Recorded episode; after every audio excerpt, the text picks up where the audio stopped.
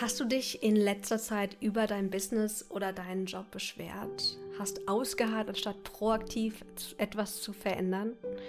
Es ist für mich die Volkskrankheit Nummer eins, die uns unsere Erfüllung im Alltag raubt, nämlich der Beschwerdemodus. Und genau darum geht es in der heutigen Episode auf dem Business Journal Podcast. Ich habe mich in letzter Zeit ertappt und zwar in einer bestimmten Rolle in der Rolle des Opfers. Ich hatte beruflich super viel um die Ohren und öfters das Gefühl, dass es mir gerade alles einfach zu viel ist. Wie du vielleicht weißt, ich leite ein eigenes Coaching-Unternehmen, habe daneben aber auch noch die Moderation der digitalen Show und ich leite ein Startup-Stipendium und das war alles super viel in letzter Zeit. Und ich habe mich öfters ertappt, dass ich in diese Rolle des Ausharrens und Ertragens gegangen bin dass ich mich innerlich, aber auch äußerlich beschwert habe und ich habe Projektpartnern die Schuld gegeben, dass ich mich gerade so unter Druck und Stress gefühlt hatte. Und vielleicht kennst du das auch von dir. In der heutigen Session möchte ich gerne mit dir die drei Anzeichen der Opferrolle durchgehen, dich einladen, statt ins Opfer zu gehen, Verantwortung zu übernehmen und ich möchte dich durch ein paar ganz tolle Fragen führen und dir eine neue Technik vorstellen, damit du deinen Fokus auf Lösungen richten kannst, anstatt weiter in diesem sich beschweren, sich klein fühlen, sich unwohl fühlen äh, zu bleiben. Schnapp dir gerne schon direkt dein Journal, mach dir ein paar Notizen und dann starten wir auch ganz bald mit den Fragen. Ich habe es zu Anfang schon gesagt, ich bin immer wieder erstaunt, wie gut wir Menschen darin sind, zu leiden und auszuharren und Dinge zu ertragen, anstatt wirklich proaktiv wirklich etwas zu verändern. Und vielleicht kennst du das auch von dir, dass du öfters mal in die Rolle des Opfers fällst. Und es gibt drei Anzeichen, dass du in der Rolle des Opfers bist. Nummer eins ist, dass du dich beschwerst und dich als armes Ich fühlst. Also jedes Mal im Alltag, wenn du gerade dich beschwerst oder denkst, oh, wieso klappt denn das nicht? Dann bist du unbewusst in die Rolle des Opfers geschlüpft. Anzeichen Nummer zwei der Opferrolle ist, dass du andere oder deine Umstände für deine jetzige Situation schuldig machst. Der andere ist schuld, warum es jetzt nicht klappt. Das Leben ist daran schuld, dass jetzt das Business nicht vorangeht, weil Corona ist. Was auch immer.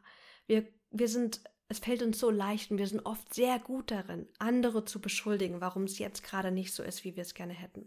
Oder warum wir nicht so gut vorangekommen sind oder so erfolgreich sind, wie wir es gerne hätten. Und Anzeichen Nummer drei ist, dass du dich schuldig fühlst oder auch eine gewisse Scham fühlst.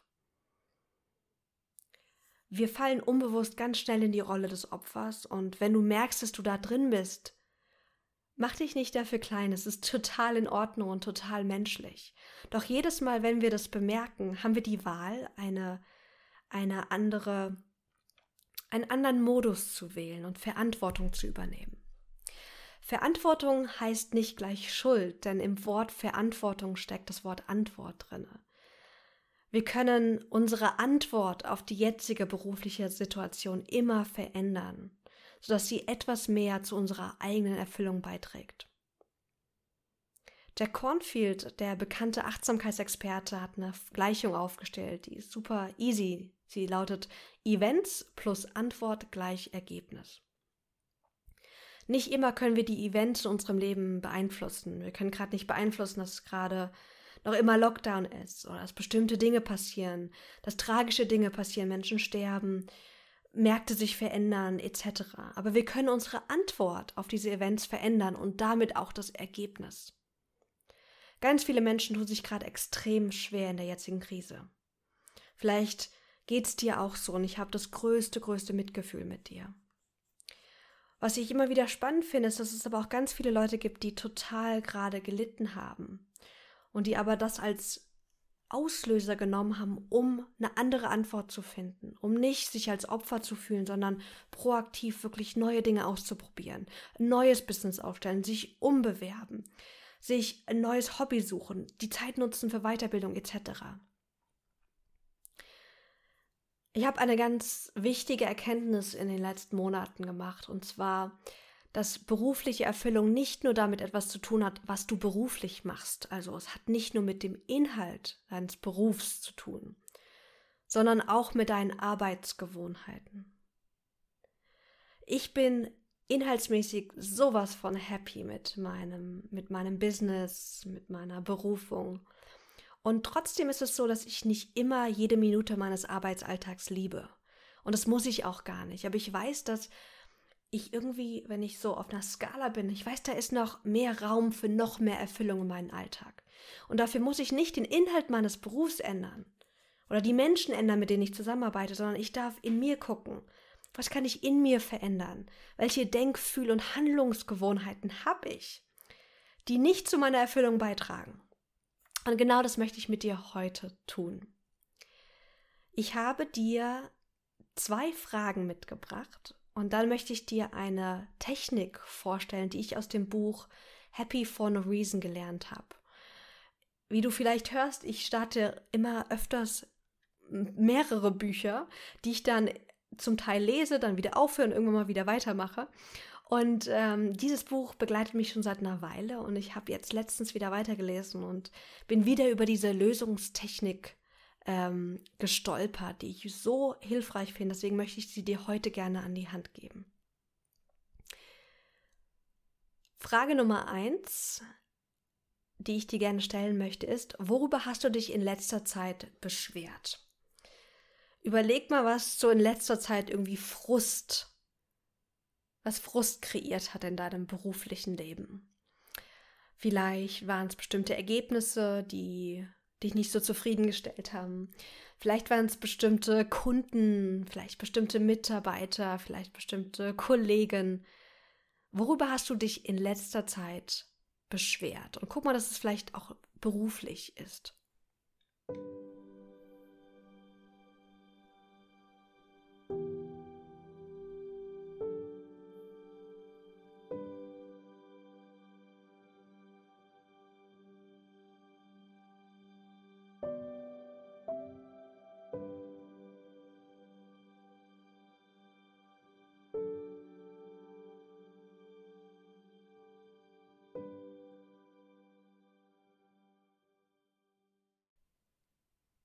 Dann die Frage, die darauf aufbaut, wen oder was hast du dafür verantwortlich gemacht?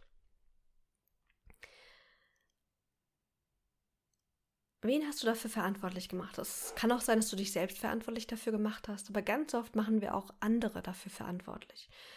Oder auch Umstände wie, ich hatte nicht genug Zeit, ich hatte nicht, nicht genug Ressourcen, ich hatte nicht genug Freiraum, um XYZ zu tun. Wen oder was hast du dafür verantwortlich gemacht?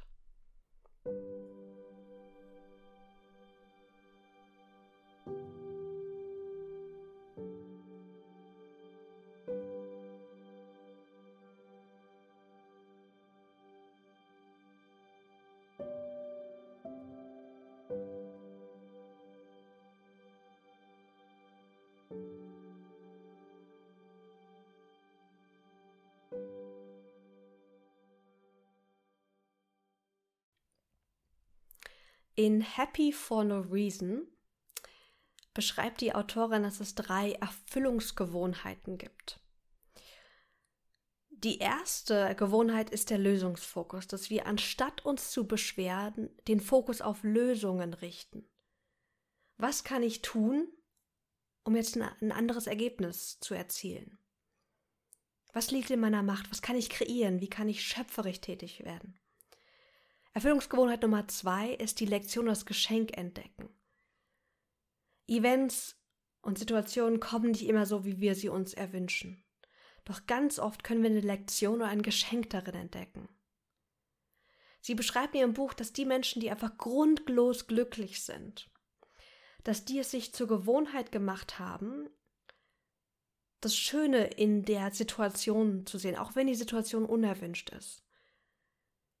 Und sie sagt, sie haben so eine innere Haltung von, das Leben ist für mich, Dinge geschehen für mich. Also, wenn irgendwas geschieht, wo ich denke, oh, das ist jetzt aber irgendwie blöd oder das möchte ich nicht, was ist die Lektion, was ist das Geschenk darin? Und Gewohnheit Nummer drei ist, Frieden mit sich selbst zu schließen. Ja, wir machen Fehler, wir haben Fehler gemacht, wir machen immer und immer wieder Dinge, die wir uns vielleicht nicht so wünschen. Wir sehen manche Dinge nicht. Wir sind nicht perfekt. Und es ist unsere Aufgabe, unsere tägliche Einladung, auch immer Frieden mit uns selbst zu schließen. Heute wollen wir uns auf die erste Erfüllungsgewohnheit konzentrieren, den Lösungsfokus. Und darin und damit haben wir eine Technik, oder da hat sie eine Technik in ihrem Buch gezeigt, die ist von Paul Jackson. Und es ist so eine schöne Technik, weil die anders ist als unser automatischer Zustand oder unsere automatische Weise, wie wir denken. Bitte denke nochmal an eine Situation, über die du dich beschwert hast. Am besten die, die du gerade auch schon aufgeschrieben hast. Wenn die nicht passend ist für das jetzt für die Übung, um ein, eine Lösung dafür zu finden, pausiere noch mal kurz den Podcast, finde eine andere, einen anderen Aspekt, über den du dich beschwert hast, und dann komm zurück. Und jetzt wollen wir uns angucken, wie zufrieden bist du mit dieser Situation. Und zwar auf einer Zufriedenheitsskala von 1 bis 10. 1 heißt, ich bin mit der Situation gar nicht zufrieden und 10 ist, ich bin total damit zufrieden. Wo würdest du deine Zufriedenheit mit dieser Situation, über die du dich beschwert hast, einschätzen? Finde bitte jetzt eine Zahl zwischen 1 und 10 für dich.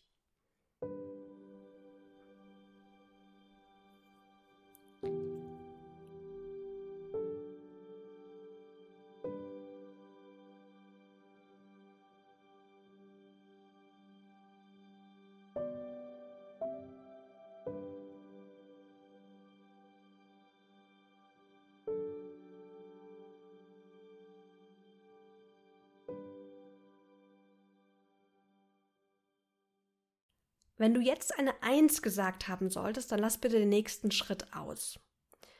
Aber wenn du jetzt keine Eins da stehen hast, sondern irgendwas zwischen zwei und zehn, dann gratulier dir bitte, denn du hast keine Eins geschrieben. Und jetzt wollen wir uns fragen, was sind all die Dinge, die du getan hast oder die du tust, damit du auf einer höheren Zahl auf dieser Zufriedenheitsskala gelandet bist, anstatt auf der Eins? Denn was ganz oft passiert, ist, dass wir von der Skala von 0 bis 10 oder von 1 bis 10, dass wir den Blick haben auf, okay, ich bin jetzt bei einer 4 oder bei einer 5. Was muss alles noch tun oder warum bin ich nicht auf einer 10? Wir sehen die ganzen Gründe, warum wir nicht bei einer 10 sind. Wir wollen jetzt aber den Fokus auf was anderes richten. Nämlich nicht den Blick auf die 10, sondern den Blick auf die 1. Warum bist du nicht auf einer Eins, sondern auf einer höheren Zahl gelandet? Was hast du dafür getan, warum du nicht auf dieser Eins bist? Sammel alles, was dir einfällt. Und ich gebe dir noch ein kleines Beispiel, weil das etwas ungewohnt ist fürs Denken. In dem Buch hat sie das Beispiel genannt, dass sie mit ihrem Partner gerade nicht zufrieden war. Oder beide waren gerade nicht zufrieden mit ihrer, ähm, mit ihrer Beziehung. Sie waren auf einer Sechs. Dann haben sie sich gefragt, okay, wir sind auf einer 6, das ist keine 1. Warum sind wir auf dieser 6? Was sind all die Dinge, die dazu geführt haben, dass wir jetzt auf einer 6 gelandet sind und nicht auf einer 1? Dann hat sie gesagt, okay, wir machen viel zusammen, wir haben, wir haben ähnliche Hobbys, wir haben eine total schöne Kommunikationsweise, wir haben eine schöne Art, wie wir füreinander sorgen, etc. Das heißt, du sammelst jetzt in diesem Schritt all die Gründe und all die Aspekte, all die Dinge, die du tust, um auf dieser anderen Zahl gelandet zu sein oder auf deiner jetzigen Zahl. Schau mal, was dir dazu einfällt.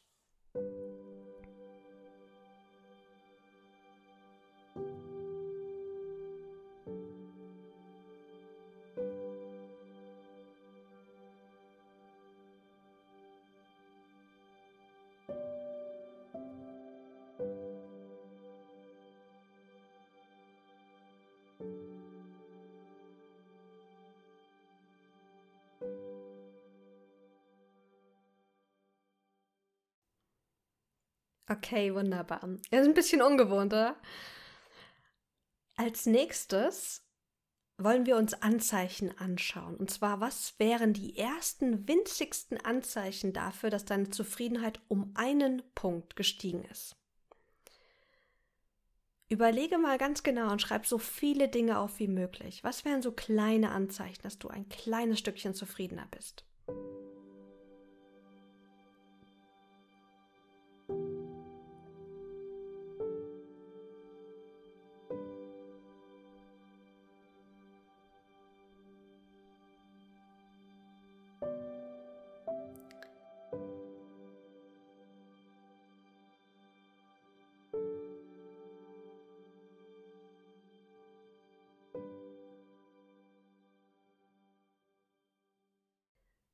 Wunderbar. Und der vierte von fünf Schritten ist, was sind angesichts der obrigen Ausführungen die ersten kleinen Schritte, die du heute oder morgen tun kannst, um deine Zufriedenheit mit dieser Situation zu steigern?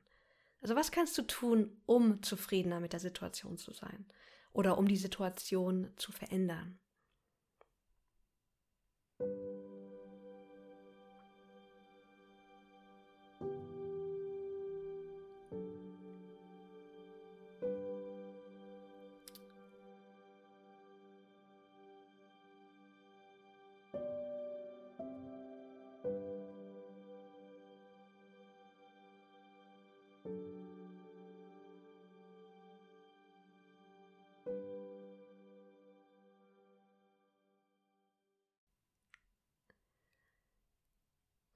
Super.